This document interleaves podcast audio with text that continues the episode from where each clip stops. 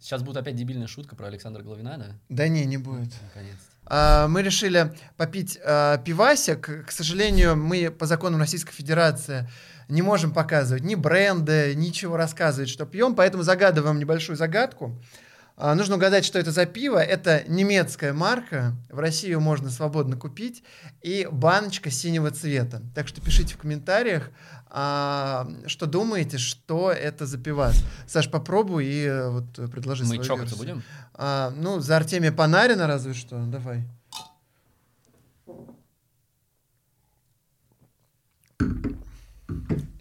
Я Ну должен как? назвать мар- Мне супер, мне очень понравилось. Марку, я думаю, ближе к концу эфира назову. А что изменится к концу эфира? А, я думаю, прям проникнусь, почувствую весь вкус. Я Глеб Чернявский, у меня в гостях легенда Ютуба Александр Головин, и сегодня он будет рассказывать истории про звезд, которые еще нигде никогда не всплывали и не звучали.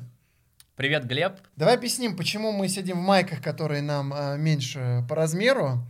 А, для чего мы это сделали? Ну, я просто поправился за последний год килограммов на 10, наверное, поэтому у меня вот жирок здесь свисает. Ну, у меня свисает и ниже, но жирок тоже. Нет, мы хотели подойти креативно, сделать отсылки к Александру Кокорину, сделать отсылки к Александру Головину. А, слишком сложно для меня. Да, Саш, я все-таки рассчитывал, что ты поумнее. Ладно, давай без а, прелюдий. А, главная твоя победа в этой профессии какая? А, Ну, то, что, наверное, пока ты сидел и минус 20 градусами здесь наслаждался, я гулял по Турции, где до сих пор лимоны и апельсины растут на деревьях, и жил в отеле без горячей воды, и где в номере 15 градусов тепла всего лишь. Хочешь, кстати, я тебе поставлю звук, э, как у меня завывал ветер в туалете? Вы понимаете, о чем говорят все эти люди? Я нет. Вот все говорят, что работа спортивной журналистики кайф, аж каким мне условия Саш, что сейчас происходит? Ты, Что? что ты сейчас рассказываешь? Я тебе хотел показать, как у меня ветер завывал в туалете. Все же, нет, ребят, истории будут поинтереснее. Саш, а ты сделал Артемия Панарином оппозиционером. Закона нету, свободы слова нет. Люди работают на Москву. Нельзя там говорить о власти плохое. Я говорю все честно. Я не поддерживаю власть. Владимир Владимирович, продавайте книги. Ну, мне кажется, он и до меня был оппозиционером. Там же история в том, что мы с ним делали два интервью. А, В первом интервью он еще хлеще, мне кажется, высказывался про власть, но в итоге сказал, давай мы потом с тобой запишем видос, где я конкретно... Подожди, у тебя вышло первое текстовое интервью, оно было вообще аполитичное, там было все Ну, там, мирно. та- там были намеки, там на самом деле в исходной версии оно было политичным интервью, но он сказал, давай все это вырежем, и я приеду в Питер, и мы запишем нормальное конкретное А не интервью. казалось тебе, что это какой-то слив, что вот он сейчас так вот э, тебе сказал, потом сольется, а потом все, пока и отвечать тебе не будет, и не получишь ты ничего. Ну, абсолютно казалось, потому что по опыту общения со спортсменами так обычно всегда и бывает. Но Артемий оказался четким парнем. И, кстати, после записи даже второго интервью он послушал, сказал, что-то я здесь хреново как-то выгляжу, и в целом я могу пожестче быть. Давай я еще раз прилечу в Россию с отпуска в Италии, оплачу операторов, оплачу студию, оплачу оборудование, и мы еще мощнее запишем. Ты приехал к нему в Питер, Да, в его квартиру Где- на Васильевском острове, по-моему. ты еще в носочках странных ходил, или это в другом было? Нет, это было в Слуцком, А, в а, Слуцком. у Артемия я был без носочков. И людей это же не устраивало. Помнишь, тебя за носки предъявляли? Да, мне претензии? предъявляли несколько раз за носки, то, что я был без носков, то, что я был в коротеньких, и я был в цветных. Ладно, ты к нему приехал, вы с ним все об, обо всем об этом поговорили. Так. Ты не охренел от его откровенности, от того, что он говорит? Э, Вообще ждал вот такого перформанса? Э, Честно говоря, не ждал, но в целом э, по итогу я понимал, что это ну, позиция нормального абсолютно человека, адекватного. Просто спортсмены у нас настолько запуганы, что боятся высказываться. А ты вот, э, когда с ним говорил, не думал, что зачем он это говорит? Ему же потом, типа, плохо будет. Ну а как ему будет плохо? Он играет в Америке, он... э, Ну, в России его не пустят, сборную не вызовут. Да ладно, слушай, ну супер топового игрока из НХЛ не вызовут сборную, это смешно. Ну, не знаю, в Ракитского не вызывают а в сборную Украины? Здесь может быть то же самое. Ну, я думаю, что у нас не настолько все-таки еще Украина головного мозга пока в стране. Ладно, вот э, давай все же вернемся. Он тебе обещает, что наговорит на видео круче. И ты не верил до последнего момента, пока не приехал. До последнего пока, да, не было подтверждений, и пока там меня никто не, не опередил, потому что он же высказывался уже в Инстаграме о политике, и я понимал, что наверняка кто-то сейчас из интервьюеров будет тоже его пушить и будет говорить, Артемий, давай поговорим со мной. Просто у тебя же как со спикерами складывается? Ты приходишь, э, а, провоцируешь людей на эмоции, на высказывания, навязываешь им вот это свое мнение. А здесь, С Панариным честно, не так было. С Панариным не так, честно говоря, я даже не успел к нему подготовиться, потому что я прилетел в Питер и забыл чемодан, во-первых, мне приходи, пришлось возвращаться в аэропорт, потому что я обычно без багажа летаю, а во-вторых, я всю ночь еще поговорил, э, говорил э, с Андреем Чагадаевым с НТВ+, э, это бывший журналист, который сейчас в Нью-Йорке, лидер ро- рок-группы Black Fires, Э, из-за того, что ему удобнее было говорить ночью, мы с ним э, 5 часов ночью общались, соответственно, я поспал еще 2 часа, и мне нужно было выезжать к Панарину. Список вопросов я у него на разделочном столе писал и, конечно, не дописал. Панарина или у Чагадаева? У Панарина, конечно, Чагадаев в Нью-Йорке. Соответственно, там нужно было В смысле, просто... ты приехал к нему на интервью и... Ну, абсолютно неподготовленным, э, да, просто с э, Это набро... потрясающе. Я считаю, что все, кто учится журналистике, вот э, должны брать у Саши мастер-классы, брать э, пример у Саши, что вы приезжаете не готовыми на разделочном столе, пишите вопросики Даже не и вопросики, а, делаете 1,3 миллиона. а словосочетание. И ему просто говорили РПЦ, Путин, Россия, Америка, и Артемий просто сам потом развивал темы.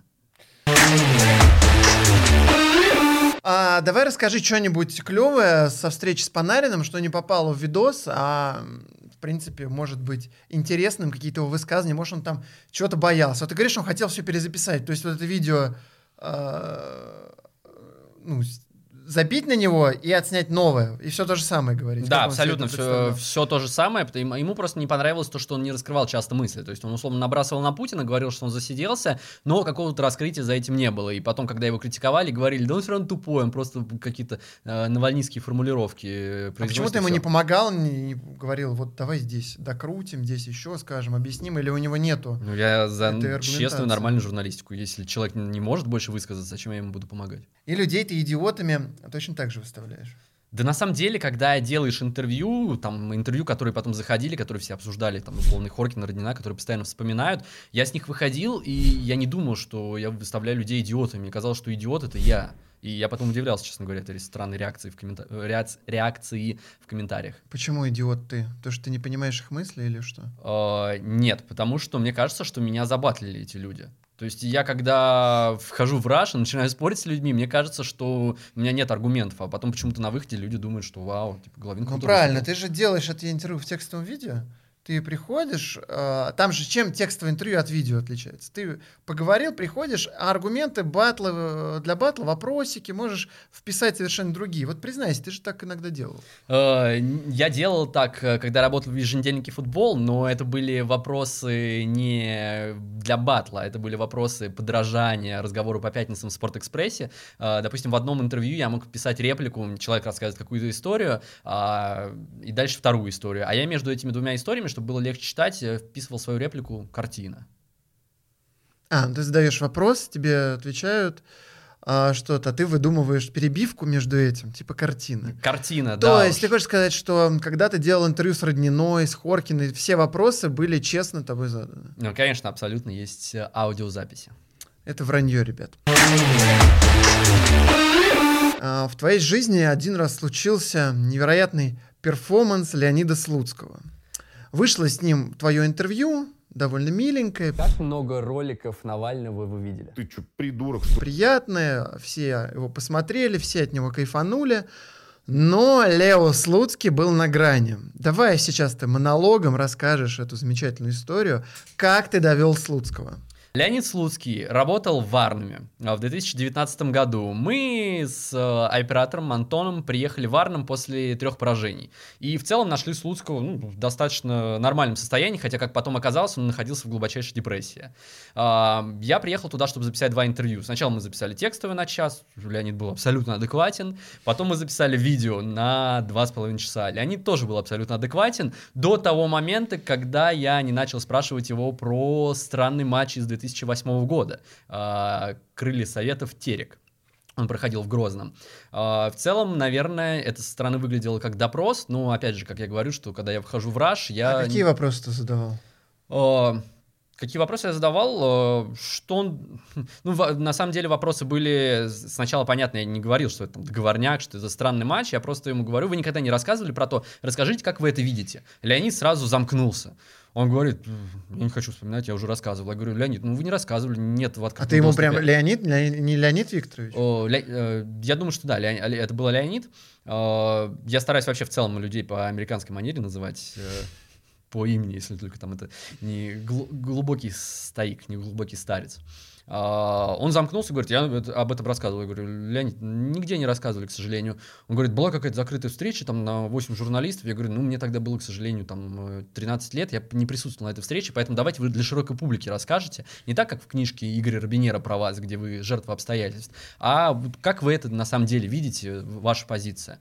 А, ну и в целом он начал общими фразами отвечать. Дошло до того в итоге, что ну, насколько я понимаю, вот, э, если все эти общие фразы в какую-то картину сложить, э, то он действительно стал жертвой обстоятельств, все за него было предрешено, он понимал, что будет что-то странное, но у него не было рычагов, э, он был тогда никем, просто обычным тренером Крыльев Советов. Он был, он был просто после Москвы тренером Крыльев Советов, который не выиграл ни одного трофея и не мог там не связаться ни с Мутко, ни с президентом Российского Союза, тогда, по-моему, был еще, или тогда и Мутко и был.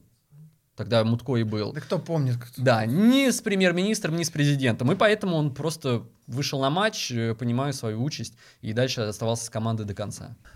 Так, ну ты видишь, что Лео Слуцкий не хочет тебе рассказывать. И ты начинаешь его донимать. 99% Б, в том числе я, от него бы отвалили. Почему ты не отвалил? Оператор Антон, которого я прекрасно знаю, сказал, что он сам был в шоке, почему ты не прекращаешь. Вот расскажи, что ты делал в тот момент?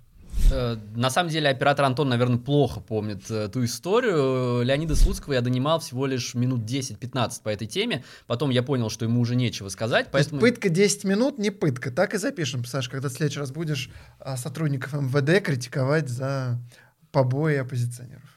У Леонида Слуцкого было право ничего про это не рассказывать. Тогда это тоже, наверное, что-то бы сказал о нем как о человеке. То есть, если бы он тебе сказал, я об этом говорить не буду, все, тебя бы устроил этот ответ. Я бы задал еще пару вопросов. Почему не хотите об этом говорить? Э, вы же понимаете, что это сказывается на вашем имидже, что за вами есть такая история. Как этот разговор складывался 10-15 минут? Что это было? Э, были вопросы с моей стороны, очень сухие, не такие, как до этого. Что ответы... значит сухие? Что это такое? Ответы в 2, в 3, в 4 слова. Ну, после того, как я понял, что Леониду уже нечего сказать, я сказал, э, Леонид, основная часть закончена, мы хотим вас в парке поснимать, вы хотели нам показать Арном, э, давайте пройдем. Он говорит, я думаю, что на этом интервью нужно завершить. Я говорю, ну окей, давайте тогда поснимаем немножко вашу просто квартиру, чтобы было для перебивок, вы нам расскажете, почему здесь так холодно, какая у вас квартира, почему она такая маленькая, и на этом точно закончим. Он говорит, вы знаете, я думаю, что все-таки наше интервью лучше закончить. И после этого началась, ну сначала, конечно, это была не истерика. Подожди, Подожди, а в этот момент он тебе продолжал казаться стабильным? А, он был очень грустный в тот момент, но ничего не предвещало того, что случилось потом. Потому что с каждой новой минутой у Леонида Слуцкого начинали просыпаться еще более яркие Оператор эмоции. Антон, упомянутый, рассказывал мне, что он вас практически выгонял из квартиры, но при этом угощал клубникой. А, да, но это случилось уже после 30 минут, когда Леонид Слуцкий, прям у него началась эта истерика, когда он начал звонить Юрию Дудю, не, писать Юрию Дудю, который уже к sports.ru не имел Подожди, полтора года интервью закончилось со Слуцким. Да. И вы полчаса сидели и смотрели друг на друга? Ну, к сожалению, оператор Антон делает все очень долго, поэтому я ждал, пока он полчаса собирал технику. А, то есть пока собирали технику, ты продолжал находиться в квартире у Слуцкого? Да, он, сидел, он сел на диван, э, начал сразу говорить, что часть про договорняк мы не ставим. Я говорю, ну окей, не проблема, мы вам в любом случае покажем э, интервью перед публикацией, и вы увидите, что этой части там нет. Э, дальше он начал меня обвинять в том, что я воспользовался его э, депрессией, которая была после трех матчей, что я прекрасно прекрасно знал о его нестабильном состоянии и э, там, о его эмоциях, которые бывают, что я как свинья, которая приехала и положила ноги на стол, э, что я негодяй, что вот из-за таких журналистов он больше не хочет общаться со всеми журналистами, э, что со мной, наверное, он никогда в жизни больше не будет говорить, и э, что он э, прямо сейчас же напишет э, Юрию Дудю, который к тому моменту уже полтора года не имел никакого отношения э, к редакторской деятельности sports.ru, э, что это интервью должно выйти без части про странный матч. Так, и, значит, пока собиралась техника, ты продолжал сидеть в квартире и все это слушал. Дудю-то он написал в итоге? Э, да, он написал это при мне, э, но я, я не сидел в квартире, я стоял напротив него. В целом мне казалось, что э, я, я пытался объяснить свою позицию. Я говорю, Леонид Викторович, ну вот за вами есть такой косяк. Не косяк, может быть, странная история. Э, моя работа как журналиста прийти и спросить об этом. Я был бы тогда не плохим журналистом, если бы не спросил. Э, ваша задача, я понимаю, там, ваше нестабильное состояние, но в целом мне казалось по интервью, что вы нормально на все отвечали, и вам было комфортно. Поэтому я подумал, что, наверное, есть смысл закончить такой темой. Как потом оказалось... Вы Ле- уехали все с оператором Антоном, э, легендарным. Я думаю, мне кажется, надо сделать мем из этого. И что дальше происходило? А, Дальше а, случилось четвертое подряд поражение Витаса Леонида Слуцкого, и он подал в отставку. А, Интервью в тот момент э, находилось уже в практически в предпубликационном состоянии, но, к сожалению, оно наложилось на его увольнение, поэтому мы отправили финальную версию, как и договаривались, на заверку там, через два, через три дня после его увольнения. А, Он сразу же ответил, не смотря ее, что это интервью не должно выходить.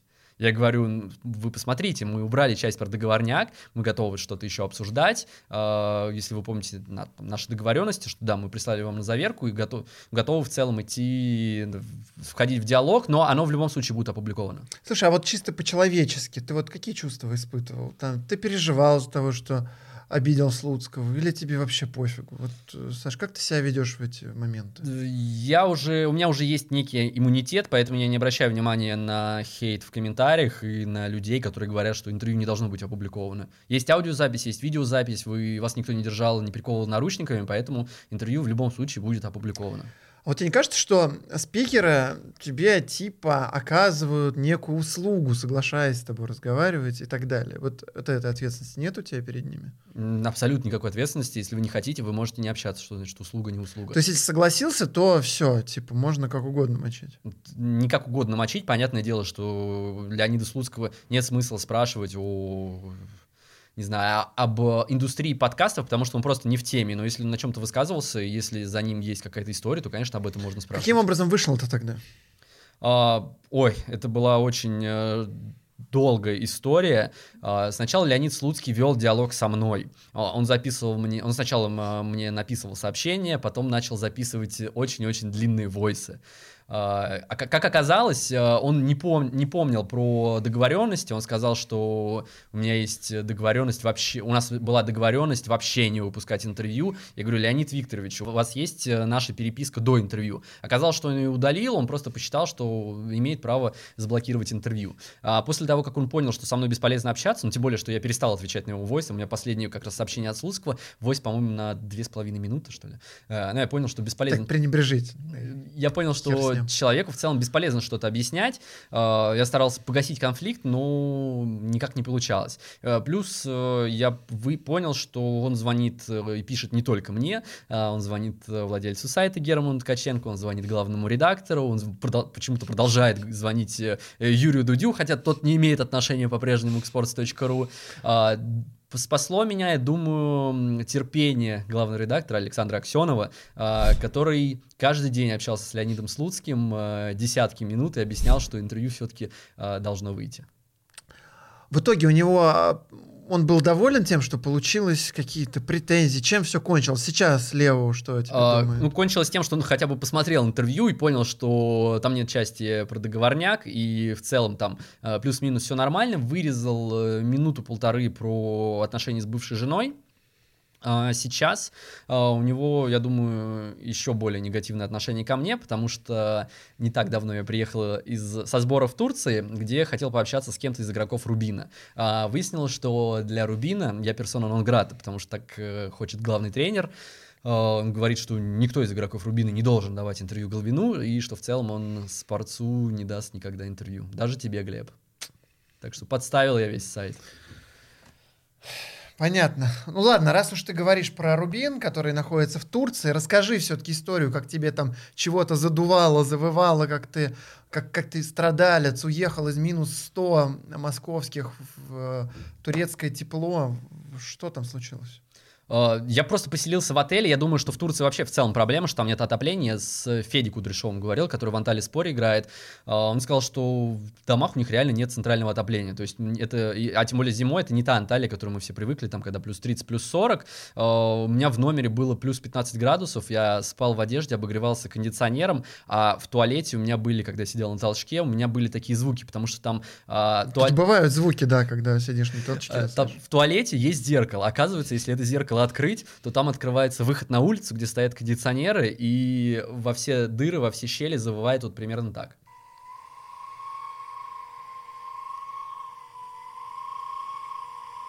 Это реально порывы ветра на девятом этаже, которые ты слышишь в туалете, вроде бы в закрытом помещении. А, еще из Турции безумные отели, которые из-за карантина не пускают вообще никого. Допустим, чтобы проникнуть в отель, где живет Динамо, таких отелей два в Турции, там жил Динамо и Шахтер. А, мне пришлось э, представиться чужим именем, а, назвать чужой номер, э, тогда меня пропустили. Но игрок не согласился тогда со мной пообщаться. А, мне пришлось второй раз это А проделать. ты на удачу заходил к кому-то там? Без договоренности просто пришел? Нет, нет, нет, была договоренность, но там игрок почему-то отказался. И в итоге сказал, э, престаше говорит, приди через э, два дня. А, я попытался повторить этот же номер. Подожди, Саш, а, недавно, как, как вообще какое Динамо, когда ты недавно написал материал, что есть же фанатская кричалка, что Динамо станет чемпионом, когда отсосет 3000 залуп. Да, именно так. А, Причем это сначала песня была, она вообще изначально была про Одессу, потом э, Динамо переделала под себя в хорошем э, ключе, а сейчас это Динамо... И ты выпустил этот материал, причем не показав его особо редакторам. Получилось все не так изящно, как на спорте обычно. Ну, неправда. Я показал Получается- редакторам, э, точнее, редактору, он сказал, что э, нужно в нескольких местах исправить, но как бы в целом мог. Потом оказалось, что нужно показать В итоге Динамо человеку. было в шоке от случившегося. Как они тебя вообще в отель впустили, и кто-то с тобой собирался еще разговаривать? Как это возможно-то? В Динамо, в отличие от э, Леонида Слуцкого, работают люди, которые умеют прощать и которые забывают обиды. Как тебя простили?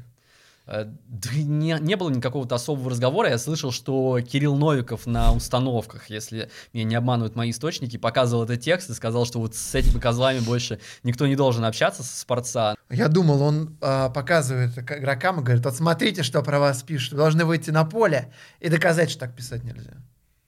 Э, Возможно, было и так. э, Вот Шварц так и делает сейчас, наверное. А, Но опять же, в Динамо работают э, очень классные, очень адекватные люди, которые все-таки разрешили сделать, не то что разрешили, а даже пом- помогли проникнуть в отель, сообщив некоторые сведения. Но во второй раз, к сожалению, у меня этого трюка не получилось, а, потому что охранники начали что-то подозревать, а, начали искать паспорт того человека, которому я представился, чей номер назвал, и там был человек, который абсолютно не похож на меня, но они почему-то подумали, что... А ты бы сказал, что ты там волосы пересадил, что-нибудь такое? А, Даже если бы я сказал, они мне предложили тест, сказали, напиши дату рождения человека, который живет в номере. Я- Как ты бы написал, бы, вдруг бы угадал, но типа Я, там- я написал свою дату рождения, они сказали, что ты не живешь в этом отеле. Я сказал, нет, я живу в этом отеле, сейчас позвоню начальнику команды, он придет, вам сейчас здесь все устроит. А, но, к сожалению, пришлось сесть в машину, никому не звоня, и уехать к себе в отель. Саш, у тебя же еще есть такие э, случаи, как ты довел Роднину, что она ушла с интервью. А, Сначала расскажу, наверное, про Пьер...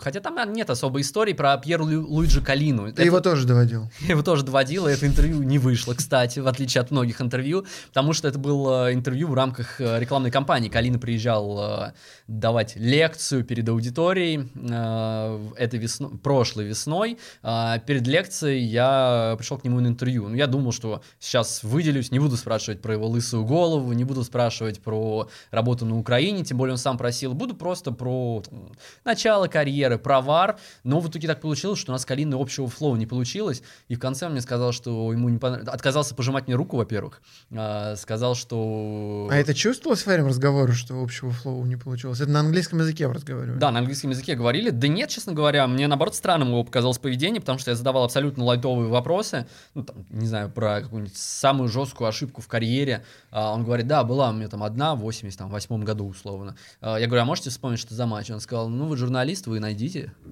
А, в общем, Коллина был в каком-то не очень хорошем расположении духа. И в целом у нас не получилось общего flow, и потом он мне прям в лично в лицо сказал. Ну, кстати, тоже классно, когда человек э, в лицо говорит, что мне вообще не понравилось это интервью, и я не хочу, чтобы оно было опубликовано. Прям сразу. Потому что часто бывают истории, когда человек всем доволен, потом просто берет и переписывает все начисто. Так, Роднина ушла с интервью того твоего эпохального, известного. Но, а, как там это получилось? Я бы сказал, что она не ушла с интервью, она ушла в себя. А, суть в том, что мы сидели в кабинете Государственной Думы, а, и два раза она прекращала вообще любой разговор э, со мной. Это случилось э, два раза. Первый раз я уже не помню, а второй раз мы с ней спорили про различия России и Германии. А, я сказал, что вот в Германии даже в самой убогой деревне по местным меркам все отлично благоустроено. А в России отъезжаешь 50 километров от Москвы и все ужасно. А, Ирина Константиновна сказала, что ну вы сравнили территории. Я сказал, Ты ее что... Ирина Константиновна хотя бы называл. Да, да, да. Ну, человек все-таки возрасте. А, я сказал, что если взять территорию России, на которой живут люди, не берем территорию вечной мерзлоты, там Сибирь, э, Якутию, Дальний Восток, то в целом получится территория, которая не сильно больше Германии. А она подумала, что я хочу отдать эти территории кому-то. И сказала, не вы их завоевывали, не вам их, их отдавать. И просто ушла в себя, начала смотреть в компьютер и никак не реагировать. И в этот момент просто было мое соло. А, я пытался минут 8 достучаться до нее. Подожди, то есть она молчит, а ты задаешь вопросы?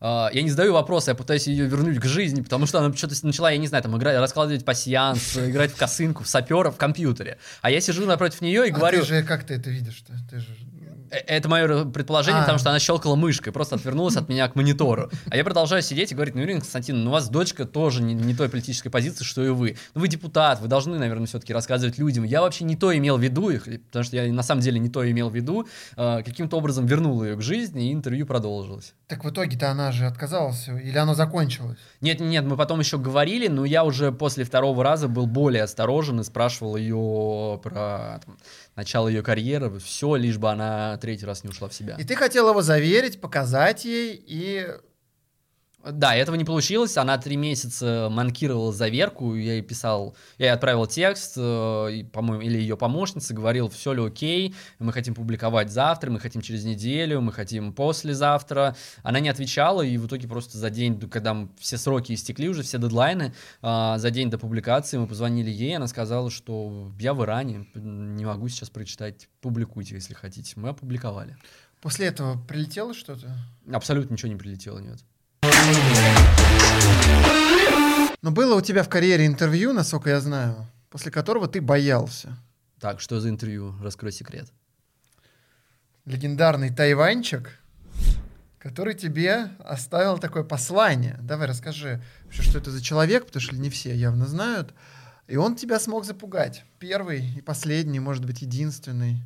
Или не единственный? А, тайваньчик человек, который, как э, говорят, э, входит в мир организованной преступности. Некоторые его даже называют вором в законе, но, насколько я понимаю, насколько я разбираюсь, он э, не коронован. Поэтому он всегда был э, рядом с ворами в законе. И вроде бы там в 90-е вместе с Кобзоном э, воровал, э, возил э, вагонами э, в Россию из Германии собственность э, войск, которые там оставались и которые уже уходили из ГДР. Э, потом у него были несколько казино, ну и в целом такой человек, который имеет отношение к спорту. Как он вообще, а, какое отношение он имеет к спорту? А, он играл за дубль ташкентского Пахтакора, работал администратором в ЦСКА, а, его из тюрьмы вытаскивали Каладзе и Шевченко из итальянской, а еще он помогает ветеранам, у него даже были какие-то газеты. А мы на Евроспорте любили все трешовое, и часто на планерках у нас возникали безумные идеи. Допустим, сначала возникает идея сделать интервью с Алексеем Паниным, который, которого вы знаете по собаке и по... По ноге. По, ноге, по пятки, да. Ты же с ним э, делал интервью, и он тебе, когда ты попросил прислать фотографии, он прислал тебе свои голые фотки. Да, с пляжа вместе с женой и не вместе с женой. Они вместе голые. Э, да, да, да. А, в общем, суть в том, что на Евроспорте любили всякие трэши. Допустим, сначала возникало интервью, э, идея интервью сделать интервью с Паниным. А потом выяснялось, что он, оказывается, занимался водным полом, и поэтому, наверное, есть смысл э, сделать с ним интервью. Кстати, Митя Фомин, с которым для Спорца я делал э, интервью не так давно, оказалось, что тоже занимался водным полом. Но я к нему пришел, потому что просто я могу залипать на его тело в Инстаграме минут по 15. Возвращаясь к Тайванчику, последнее время, я не знаю, насколько сейчас, но тогда он, у его резиденции был ресторан Палаца Дукарин на Тверском бульваре. А, ты ему звонишь, он говорит, да, приезжай через 30 минут, я тут сижу, скажи к дяде Алику. А, Так. Э, Я сказал, ну, Алимжан Турсунович, мне все-таки нужно подготовиться к вам, э, серьезная личность, давайте я завтра к вам приеду. Он говорит, да, при- приезжай, я здесь всегда сижу. А, Приходишь, э, на входе его охранники, говоришь, я к дяде Алику, проходишь в зал, а, он сидит в отдельном зале. Тогда, кстати, у него сидела за столом тоже рядом девушка, я думал, что его дочка, потому что она была ну, моего возраста, мне тогда было там, 21-22 года. А потом оказалось хорошо, что я хотел еще сказать, м, симпати- классная у вас дочка, красивая. Хорошо, что не сказал, потому что оказалось, что это, видимо, его там жена, наложница или любовница. Это выяснилось из их общения. Поэтому кирдык мне какой-то мог наступить еще раньше. А, в общем, спрашивал я его обо всем, показал, что это было не интервью, а житие святого, потому что он рассказывал, как он всем помогает, что он не имеет отношения к организованной преступности, хотя он входит А в ты список- ему все, что сейчас озвучил, это спрашивал об этом? Э, Я спрашивал, э, я спрашивал про список Интерпола, он не может выехать из России, потому что его сразу повяжут за нелегальную деятельность, там, казино на территории США, плюс на него вешают, что он купил для российской пары, для французской пары, для российской фигуристки э, золото Олимпиады 2002 года, в общем, много у него косяков. Он, конечно, заводился, говорил, что это не я, я вообще никакого отношения не имею. Ну, в целом, э, конечно, тогда было немножко стремновато, а, ну, все-таки такой человек, а, поэтому интервью было не супер остро, но, тем не менее, а, в конце случился тот самый эпизод, про который ты говоришь. А, Он говорит, ну, я надеюсь, все нормально будет там с интервью. Я говорю, да, да, я буду писать все, как вы говорили, вообще не волнуйтесь. Он сказал, ну, я все-таки переживаю, что ты там ничего лишнего не написал. А, Я говорю, и я говорю, не-не, все, не волнуйтесь. Он сказал, ну, имей в виду, что, Саша, хуйню напишешь, я тебя обижу. В этот момент я понял, что, э, наверное, нужна все-таки заверка. И я говорю, Алимжан Турсунович, давайте я вам пришлю текст на заверку, и вы в итоге Он же еще ел необычно за столом с тобой. сначала закончу эту историю. Я говорю, давайте я вам все-таки пришлю на заверку, если все будет нормально, мы опубликуем. Он говорит, ну давай, присылай. А, в итоге, когда я ему прислал, ни одной правки он не внес, он говорит, ну что-то суховато, мог бы как-то меня полу- получше представить. Я говорю, ну нет, в этом ваш шарм, что у вас особый стиль общения. А, в итоге интервью было опубликовано, а, и даже, кстати, его не сняли с сайта, в отличие от э, Панина. Ел, да, он необычно, он ел рыбу и э, сплел кости на красный ковер Палаца Дукали. Ты впервые в жизни такое видел? А, ну, и в целом, да, своими глазами, да. А у тебя не было желания тоже заказать и вот кости так же? Не, он предлагал, но у меня в целом э, такая история, что во время интервью я не ем никогда. Ну ты не боялся вообще? А, ну типа ты заверил, и уже опасаться было нечего. Ну, в целом, да, мы с ним хорошо, с добром расстались, поэтому чего опасаться. Слушай, а вообще были в твоей жизни случаи, когда вот после всех этих разговоров, когда ты там задаешь людям неудобные вопросы, бесишь их, выводишь из себя, что они тебе будут звонить, писать, что они с тобой сделали, были хоть раз какие-то нервы у тебя, что ты сидишь там, волнуешься, под одеяло залезаешь. Вот я вот под одеяло залезаю и дрожу иногда. А, Нервы были, когда я пришел а, на первое в жизни видеоинтервью, которое в итоге было опубликовано, потому что до этого было три неудачных попытки. А, Это был Вячеслав Дацик, который приехал из Питера. Мы делали интервью в клубе «Зебра» на Электрозаводской. Вы когда-нибудь били журналистов? Всех в стопку, всех сжечь. А, Если войти в этот клуб и подняться на самый верх, то там какая-то странная картина. Там э, сидит Макс Шатун, а, Это кто? а, Это бодибилдер, качок, который отсидел э, срок за, за что-то. Ну, в общем, очень не внушающий доверие человека, теплоты. А, суть в том, что там и находится их резиденция, прям на самом чердаке.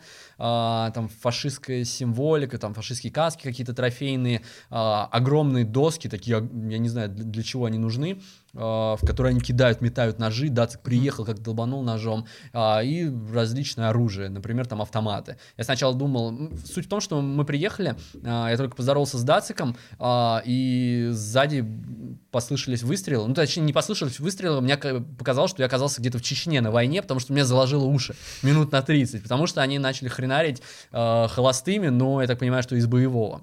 А это они над вами угорали просто. Да, они просто угорали, у них так- такие развлечения. Потом, когда мы уже вниз спустились, э, оказалось, что у них есть патроны, потому что они начали в гимнастическом зале хренарить по стенам просто, и там полетел, полетели кирпичи, полетела штукатурка. А, Дацик э, пришел, все интервью стоял странный запах, потому что Дацик, у Дацика была до этого часовая тренировка на камеру, и, в общем, он со своим таким весом, там, я не знаю, сколько у него, килограммов 200, пришел на интервью, сидел не так далеко от меня, и, в общем, все интервью пахло. Ну и в целом, э, реагировал на мои реплики достаточно странно. Я понимал, что он э, фрик, ну, либо человек с какой-то своей идеологией, но я не ожидал, что он там будет говорить, что э, все нормально, Гитлер сделал, несколько евреев на консервы пустил, так им надо им было.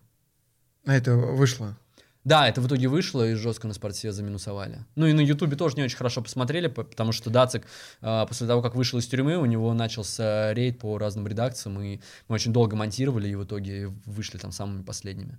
Кстати, Он же- после этого мне Дацик постоянно присылал, он взял мой номер телефона, и он мне присылал различные видосы, как он баллотируется в депутаты, как он э, помогает чистить э, снег в Питере, там вручает э, рабочим лопаты, э, и все такое. Ну ты допускал, что он тебе прямо в этом зале даст э, по лицу хотя бы? Ну, да, да, да, Ему же допу- не страшно сесть в тюрьму, он же там несколько раз был. Э, Я допускал, ну, на самом деле, если не брать э, его высказывания политические, он достаточно адекватным человеком оказался. И чтобы, кстати, обезопасить в какой-то мере себя, я ему перед интервью спросил, «А как часто вы били журналистов? Ну, прям на камеру. Он сказал, доводилось. Ну, он сказал с такой улыбкой, было понятно, что, наверное, ничего во время интервью не случится. Больше ты никогда никого ничего не боялся? Были, наверное, истории. У меня, э, я боялся, э, что нефактурно получится. Допустим, я в Эстонию приезжал э, к теннисисту Томасу Илеюсу. Ему на тот момент уже было, наверное, лет под 80. Э, Он супер перспективный был советский теннисист, выиграл юношеский Уимблдон, но его карьера закончилась после того, как он задушил жену. Э, Подушкой переревновал к э, советскому режиссеру. Э, Он никогда про эту историю не рассказывал, так же, как Слуцкий про тот самый матч. И я понимал, что, наверное, для него это будет тяжело, но для него шанс высказаться впервые, потому что он в целом сейчас не особо кому-то интересен, но мне был супер интересен. А, Я три часа пытался расположить его, мы поговорили обо всем на свете, и в конце я начал интервью тоже в стиле допрос. Ну, сначала я начал лайтово его спрашивать, потом все это переросло в допрос, и он ушел с интервью. И Просто встал, молча и ушел. Он сказал, он э, болен раком, ему нужно было идти на процедуры, и он сказал, что... А на какой момент? Вот ты задал вопрос. Расскажите, как вы задушили жену подушкой или не так? Ну, конечно, я не так начал говорить, я просто сказал, вы никогда не рассказывали о той самой истории, она кардинально повлияла на вашу жизнь.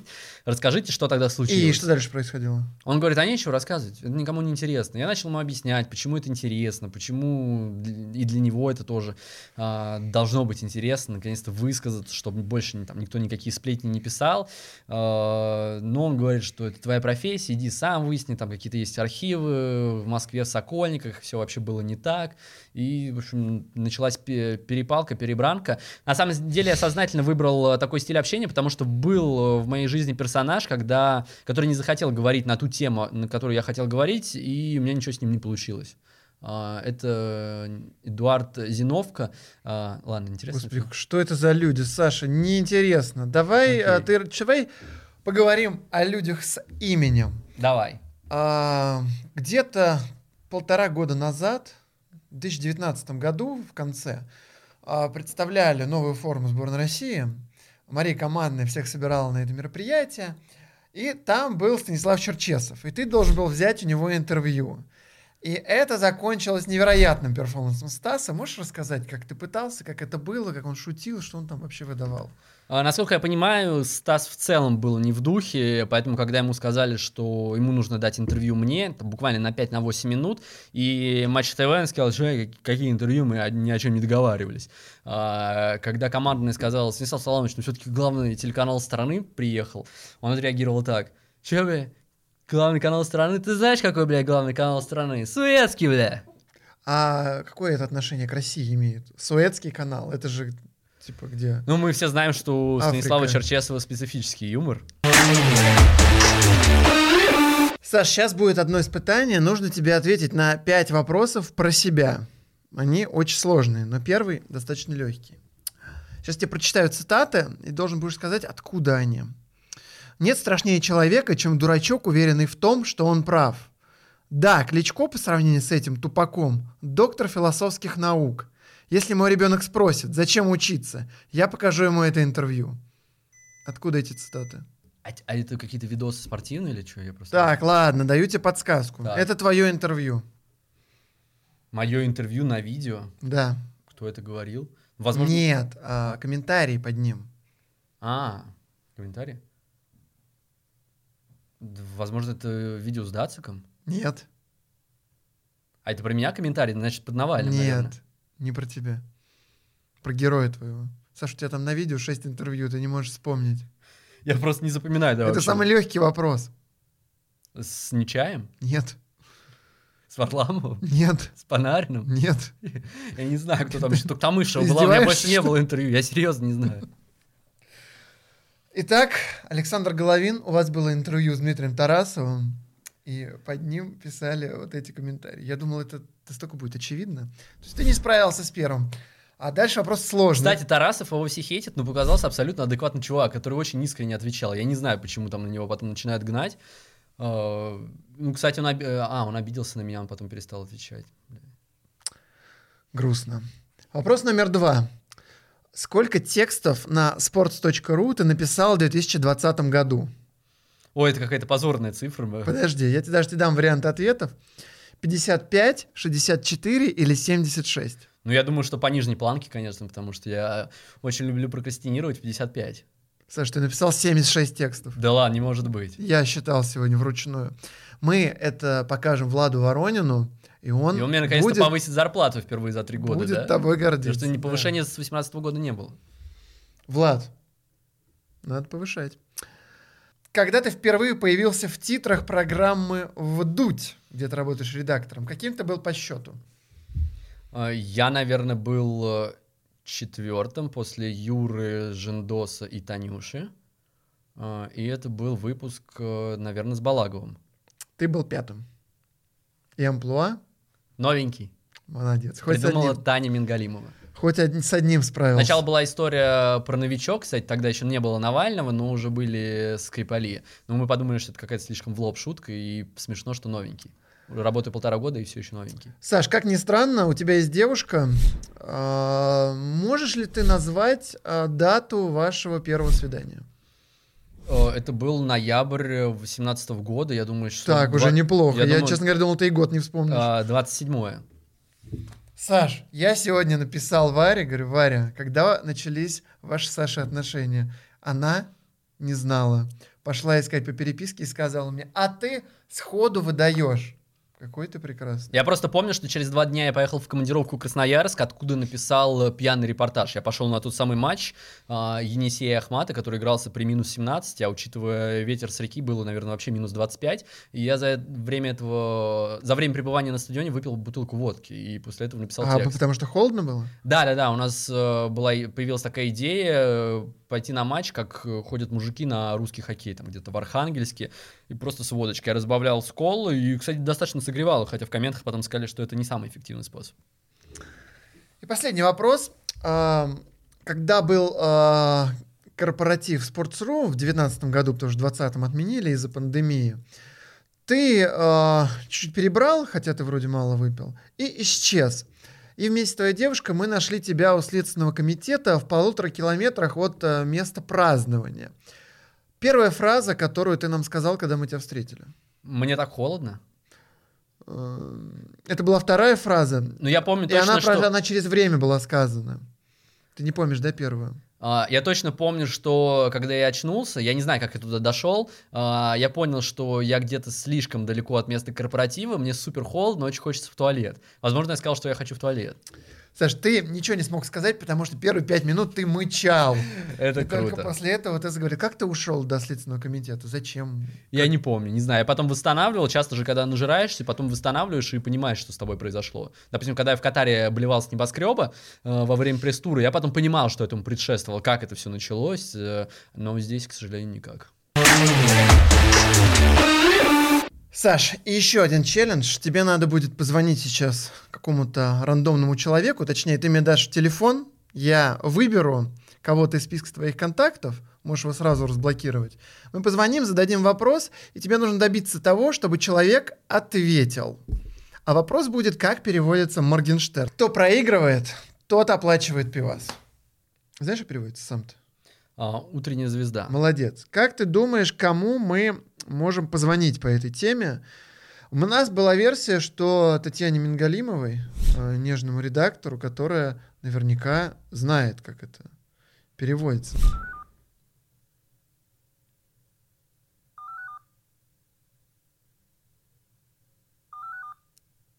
К сожалению, никак. Ну давай дальше, если Таня нету, я, я дальше Давай, поищу. да. ОВД-инфо. УВД инфо. Так. Нобеля Рустамян. Давай.